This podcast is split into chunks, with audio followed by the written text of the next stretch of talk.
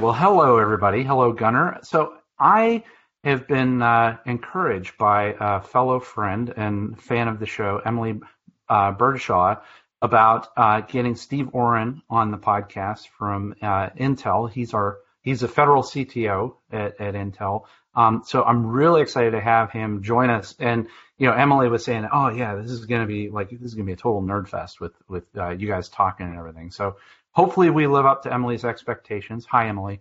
And uh, but Steve, welcome to the show. Well, thank you, Dave, and thank you, Gunnar. Pleasure to be here. Yeah, yeah. So, Steve, tell us about uh, you know what do you do, uh, you know, and and how how did you get to where uh, you are today? So, as you mentioned, Dave, and, and thank you for having me on the show. Um, I'm the federal CTO for Intel Corporation, and in that role, it's my job to work with uh, our federal customers across civilian, military, intelligence to help them to adopt uh, new technologies, existing capabilities, and be able to drive their mission and enterprise objectives, leveraging both Intel technologies, architectures, as well as our ecosystem and partners. How do we actually get them to achieve their goals, uh, leveraging uh, the current technology and what's coming down the pike? At the mm-hmm. same time, a lot of what it is is being able to then translate government requirements and government needs back into the business units at Intel so that we can develop and build solutions that meet these end customers. So it'd be the voice of the customer back to uh, the development and engineering organizations. And so and that, that's really my role right now is a, is a two-way function of helping the customers and helping Intel uh, to build mm-hmm. things that meet those customer requirements. And to work with our broader ecosystem, uh, companies like Red Hat and, and the OEMs, to be able to help them deliver the best of their capabilities running on Intel. Mm-hmm. I've been in this role for about five and a half years. I, uh, before that, I ran security pathfinding for Intel for about eight years, eight and a half mm-hmm. years, which was sort of the advanced innovation around uh, using silicon and uh, hardware capabilities, but really driving software and solution architectures and new capabilities around things like cloud and virtualization security, anti-malware techniques, web security, really looking at how our technologies get leveraged in new and in innovative ways to solve customer problems. My background is in cybersecurity. I've spent the last 24 years in the security marketplace, um, first doing startups in the 90s and 2000s in the areas of desktop security, uh, mainframe security, helped start the web security market back in the early 2000s, um, both from a firewall and from a vulnerability assessment and scanning capability. And then came to Intel in uh, 2005 to really help grow our security capabilities uh, for the marketplace and for our customers. Mm, nice, nice.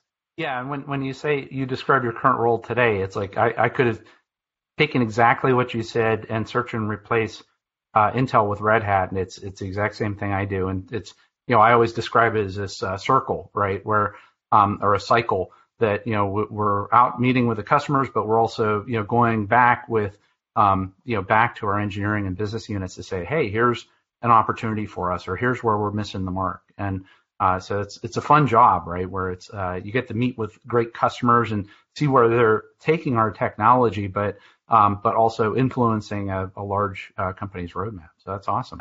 yeah, absolutely. And I think what makes it really interesting working with the federal government is that they uh-huh. really do have every possible kind of use case or mission area to look at. And so you could be looking at uh, solving problems with high performance computing and some of the big science questions one day, and then looking like at edge sensing and uh, AI inferencing for facial recognition or license plate reading the next, and then looking at cloud transformation the third day. So every day is a new challenge and a new area of focus. So it really keeps you on your toes and it, it keeps it exciting but it also means that you've got technologies from a variety of different markets and verticals that can all be applied to this one area around the federal yep. government. Yep. Yeah, that's that's the exact same thing I do when I when I go back to our engineering folks. I always try to look at a particular technology that the government needs, but look at the the biggest uh, addressable market to get uh, folks to say yes, right? Where it's like, hey, all the security stuff would be useful in regulated industries, any regulated industry for you know banking, um, you know, healthcare, all kind of stuff. So yeah, exactly. Yeah. So Steve, when you, uh, you know, one of the common things that, you know, it, it, it drives me up a wall when somebody's like, "Oh, Red Hat, yeah, you're the Linux people, right?" And do you get the same sort of uh, uh, feeling whenever somebody's like, "Oh, Steve, you're from Intel. You're you're the x86 chip people, right?" Uh, is, do you, do you get that way? I get that all the time, and uh, it is funny. Yeah. You know, people know us for our chips. Um, that yeah. we are pervasive. You know, we're inside the laptops, we're inside the servers. Um, even to a little bit more than that, what people don't often realize is that we are also inside the network equipment, inside the appliances. Most everything from the from your client all the way to to the cloud is touching Intel technologies across that. But what people may not know is that Intel is more than just the, the CPUs that run mm-hmm. the internet, run the cloud, and run your client environment. Um, we are also the storage and the memory. We are providing the network connectivity. We provide the, the device connectivity.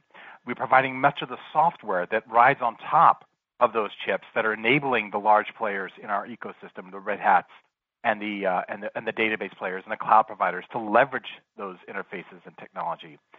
Um, and so when you look at what Intel provides, we actually provide a, a significant amount of not just the CPU, but the surrounding content and capabilities that um, around connectivity, storage, and memory.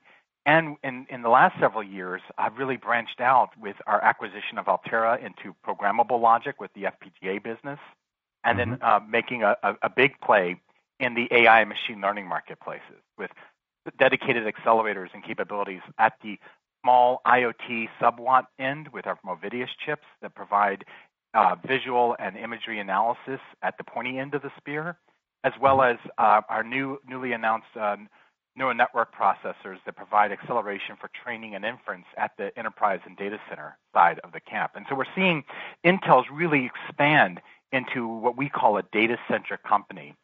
And what that mm-hmm. comes to is looking at how you follow the bit.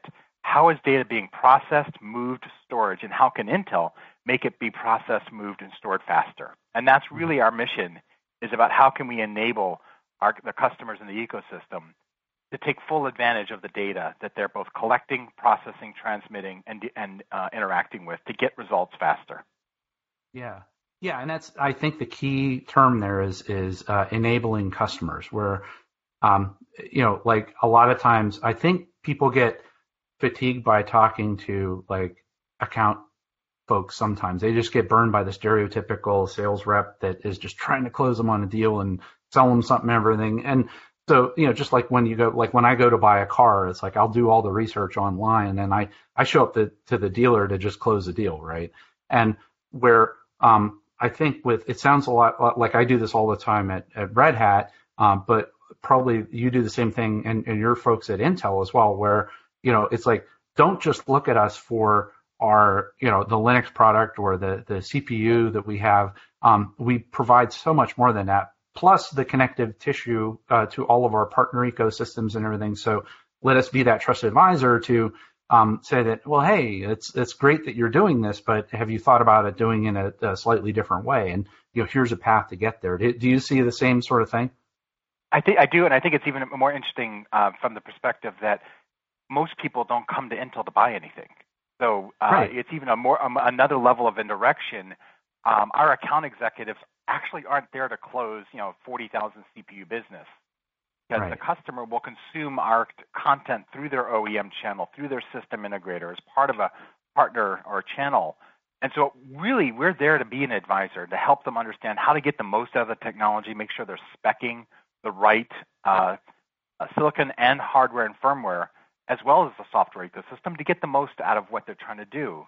And because we are mm-hmm. somewhat agnostic to which OEM you go with or which ISV you partner with, which integrator you're dealing with, we can provide some of that unbiased advice about what the best approach is or what the pros and cons of doing, you know, taking on digital transformation and doing a hybrid cloud, doing multi-cloud, and can and speak intelligently about what that means because we have customers and partner ecosystems that are doing those kind of things.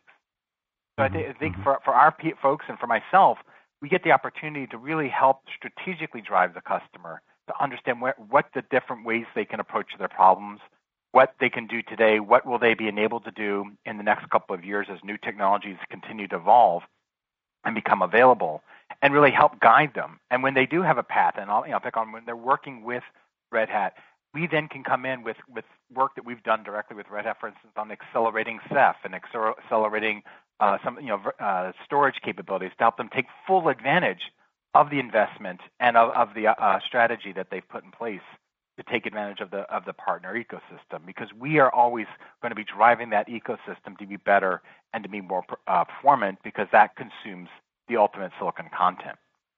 Yep. Yep. So speaking of these conversations, are, are you like what are some of the common conversations that you seem to be having over and over and over again? Like the same conversations uh, with with folks that is just like a, a key area of interest to them. I think right now, if you you could really bucket into three key areas. Um, cloud and digital transformation is still a hot topic. It has been for some time and continues to be so. I think what we're seeing is that uh, the government has moved and, and, and is continuing to move across the maturity curve as far as their adoption from early mm-hmm. stages mm-hmm. of, well, we're going to tip our toe and put our toe into the water and try one or two applications. Many organizations have now gone to the, oh, we're going to throw everything into the public cloud. Now we've got no, some organizations looking at, well, what, what's my hybrid approach? Because not everything's going to go into all one cloud environment. Or what is my multi-cloud approach? Because I need to have, uh, I don't want to deal with vendor lock-in. I need to have diversity of services and so they're starting mm-hmm. to, we're starting to see that maturity of conversation in government agencies and really across civilian, uh, military, and intelligence. The other okay. big one is uh, is AI and machine learning. That is the hot topic. It's we've we are generating just the sheer volume of data in the government. How do we take advantage of it? How do I get the decisions into the hands of whether it be the the the, the, the citizens um, uh, or into the uh, warfighter? How do I give them access to knowledge? How do I get from raw data into intelligence? And the real push now is how do I do that, pushing more capability to the edge so that I'm getting better decision making, better time to data, and also I'm not wasting time and energy sending data all the way back into a central data center or cloud for every signal. I want to be able mm-hmm. to do some post pre-processing and do some intelligence or inferencing. And so AI machine learning is the big push, and we're seeing it across the board from smart cities to Department of Defense applications to census. Everyone is looking at how do we leverage AI. And we're going to go through a similar maturity curve where people sort of think, oh, AI, I can magically put that in and it will solve my problems, to people who are ready to have those deeper conversations around what's my data strategy? How do I do governance? What is my data cleansing approach in order to get the right data and train the right models? And so we're getting to that level now, and it's happening rapidly as AI is showing a lot of promise. And mm-hmm. so that is becoming a common conversation. And then mm-hmm. there's an underpinning underneath all of this. It's that is, it's all got to be secure. Mm-hmm. And so security is one of those common themes, whether you're talking cloud or AI or sensors or uh, you know 5G and advanced wireless. There's a foundational piece that is security that I think the government has really um, been on the forefront and continues to be a vanguard in having requirements for the advanced levels of security for both remote digital kind of attacks as well as physical access and tamper-based uh, protections that they need and want and are regulated to have for their systems and applications. I think mm-hmm. one of the interesting things we've started to see is that some of those advanced government requirements that have been there for some time have made their way into the commercial market. So we are starting to hear those same kind of requirements for physical access protection for data on systems coming from cloud providers and from financial services uh, and banks because they are starting to see that threat model uh, uh, mm-hmm. make their way into the broader commercial. So it continues to be the government is vanguarding what commercial will need in the future, and we're seeing that that that window from when it was a government requirement to a commercial requirement shortening. Um, mm-hmm. And right now, I mean, supply chain security has got to be one of the number one topics in government circles as they struggle with trying to understand what is the supply chain for technology, uh, whether it be software, hardware, or services, uh, mm-hmm. mm-hmm. providing to the government. Yeah, no, you're totally right. Um, so if we if we look at AI a little bit, how, you know, for a lot of times, uh, you know, there are customers that probably read about AI and and they aspire to do it, but are your AI conversations with the people that are already like the crazy hair PhD people, or or how mainstream do you think AI is going to get, uh, whether it's today or or in the near future? I think you're going to see a continuum and, and really a spectrum of folks. Um, on the one hand, you, you do ha- get to go deep with some of the data scientists that have a particular problem and they're trying to do object tracking at speed across multiple objects, whether it be be able to track satellites in space or be able to uh, mon- monitor um, you know, environmental conditions, uh, weather modeling, things along those lines. So we, we're having deep conversations in that area. At the same time, you have other organizations that ultimately they're not trying to be the whiz bang super wizard when it comes to science. They have a problem. They need to be mm-hmm. able to, to, you know, be able to do object recognition in the field, be able to detect is that a car, is that a person, is that a mountain lion, what's the state of, of the environment, whether it be forestry, trying to understand the health of a forest and detect early stage blight, or it's a uh, it's a uh, Department of Interior trying to track for, forest fires. They have a, a, a specific problem. They don't want, necessarily want to be the expert in the AI or in the science. They want to get to the results and the outcome. And so, yes. in some cases, they're looking for an easy button. And now, while no one will ever say that AI is easy, part of what we're, we're working with our ecosystem is to help provide a, a quicker path to, to, to success. And that is getting out there pre-trained models against data sets that are common across multiple use cases, making the tools and technologies easy for their standard developers. So you don't have to be an AI machine learning expert. You've got some pre-trained models. You have some tool chains that will help you do easy optimization for a particular use case, and then giving them tools that are already that are easy to uh, to pl- uh, pull together to deploy an AI inferencing into a camera and actually get results. And whether that be things like our compute stick uh, approach that gives developers the, the ease of plugging in a USB form factor and getting AI acceleration right into their Linux environment with an open source tool like OpenVINO to do model optimization and inferencing, to mm-hmm. chips that are working with the, the, the, ecosystem of ODMs that now can build um, cards for standard server environments and, and, IoT environments to plug in and give you in, uh, capabilities for AI inferencing. And so a lot of you know there's there's conversations at the deep science level and trying to understand how do you get the most maximum performance for doing you know large scale climate modeling. And then there's the tactical. I need to be able to put cameras out on this you know around my building and detect if someone's trying to break in. And I, I need results. I don't you know give me the best you can give me. And so we get both kinds of conversations. And from our business units, it's really about then trying to provide both the really high level tuning capability as well as the let's not call it an easier button, but an easier button for getting some of these solutions quickly deployed and seeing value.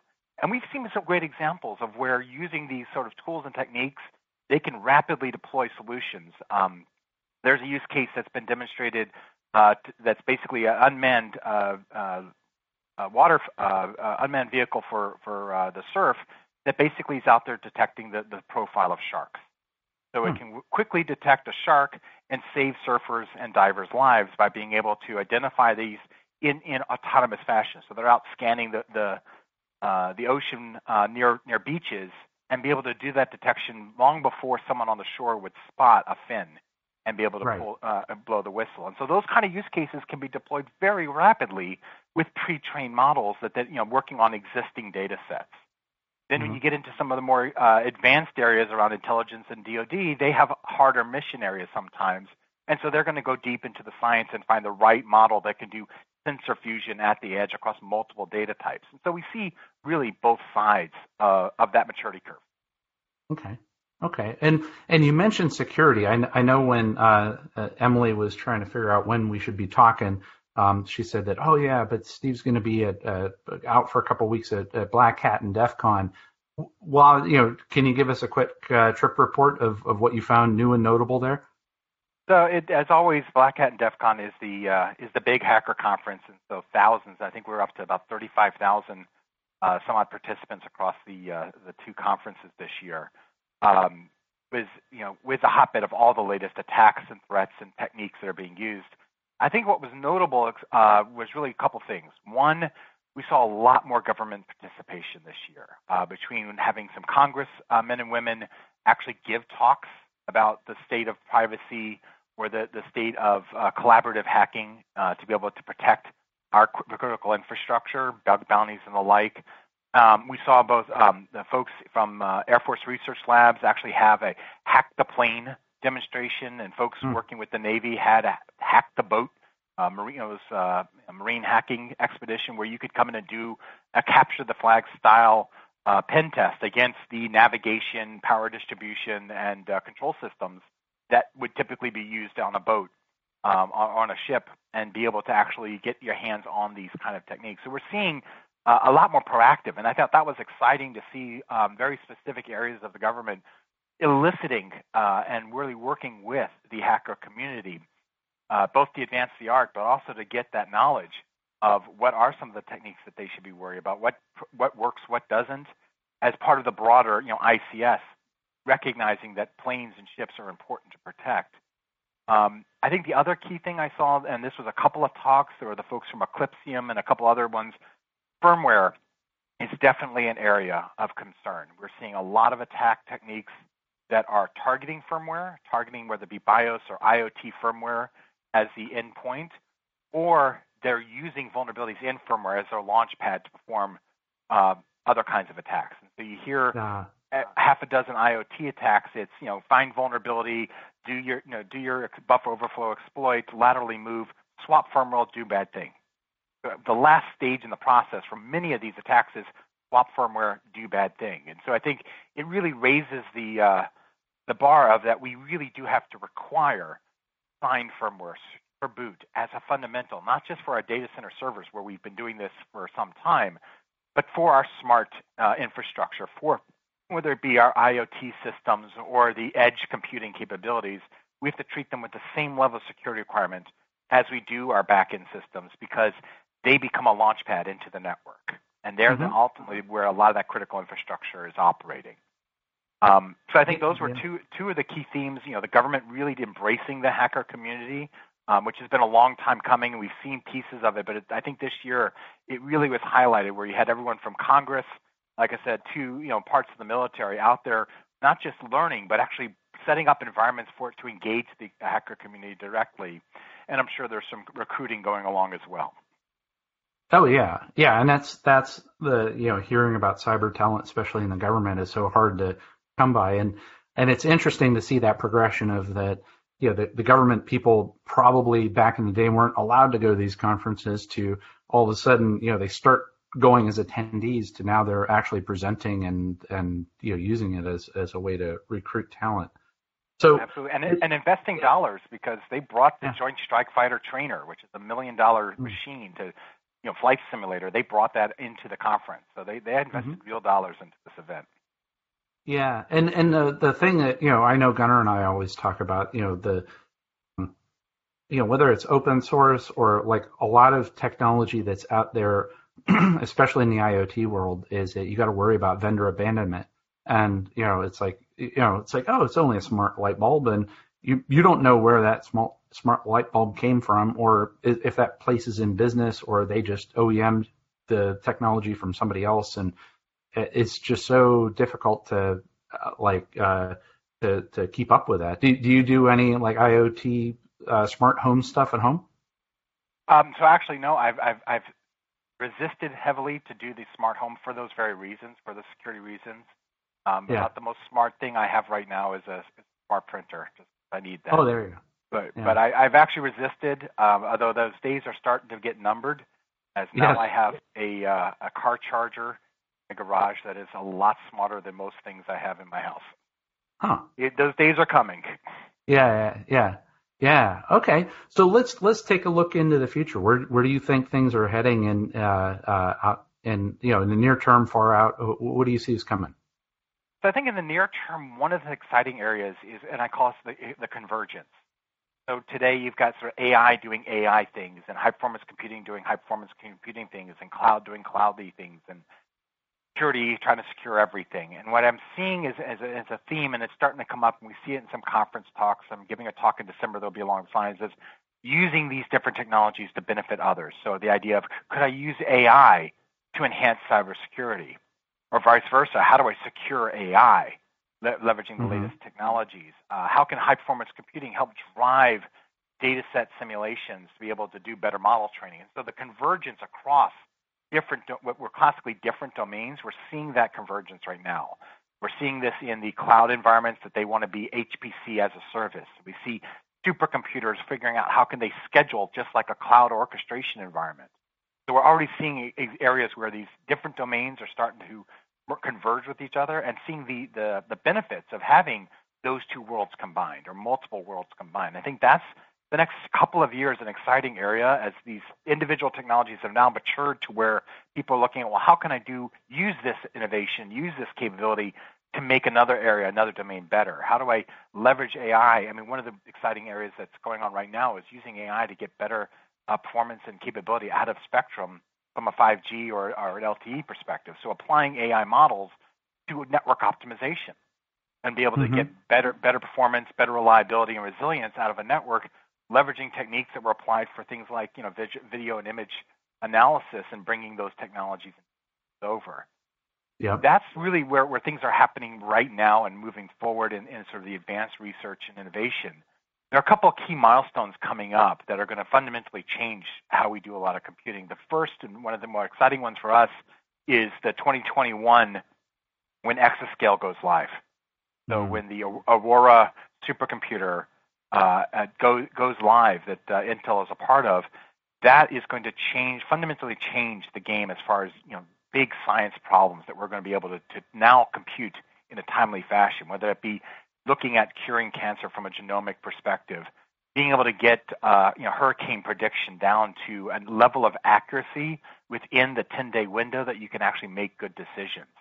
Um, being able to you know find the next set of black holes or other interesting uh, galactic uh, uh, elements and objects using deep space science, but now being able to process all of that information in a timely fashion with an exascale computer. So I think exascale is going to fundamentally change um, our ability to do some of these advanced science problems, and that's mm-hmm. just the beginning. So you know, 2021 we hit exascale, and then everyone starts marching towards you know what's the next exascale agreement, quantum, and the and neuromorphic computing innovations are going to fundamentally change the way we compute. I think those are some of the future exciting areas that we're all keeping our eyes on of what mm-hmm. does that mean for AI? What does that mean for you know some of our fundamental basic science uh, and, and, humanity questions that we can now solve with these next generation computer architectures? Mm-hmm, mm-hmm. Yeah, for sure. Wow, that's that's really inspirational. So this is a lot to unpack, and, and probably what what we it, this would be a great point to just uh, end the episode and, and let people pause it and, and just quietly reflect on all this great stuff that you said. But but for uh, if people want to get out to the show notes and everything, where do we need to send them, Steve? So I think we need to send them to dgshow.org is the place to go. Um, that's yeah. where they'll get all the information. Um, and then if they want to learn more about what Intel is doing, go to intel.com uh, and mm-hmm. search for any of these topics, and they will readily pop up, whether it be AI, go slash I, security slash security, cloud slash cloud. Uh, mm-hmm. All of the information and, and technology and, and, really the reference architectures and, and things I mentioned are there as well. Okay. Awesome, Steve. Well, hey, I just want to thank you for joining and thanks everybody for listening. Thank you, David. Thank you, Gunnar, so much for hosting me today.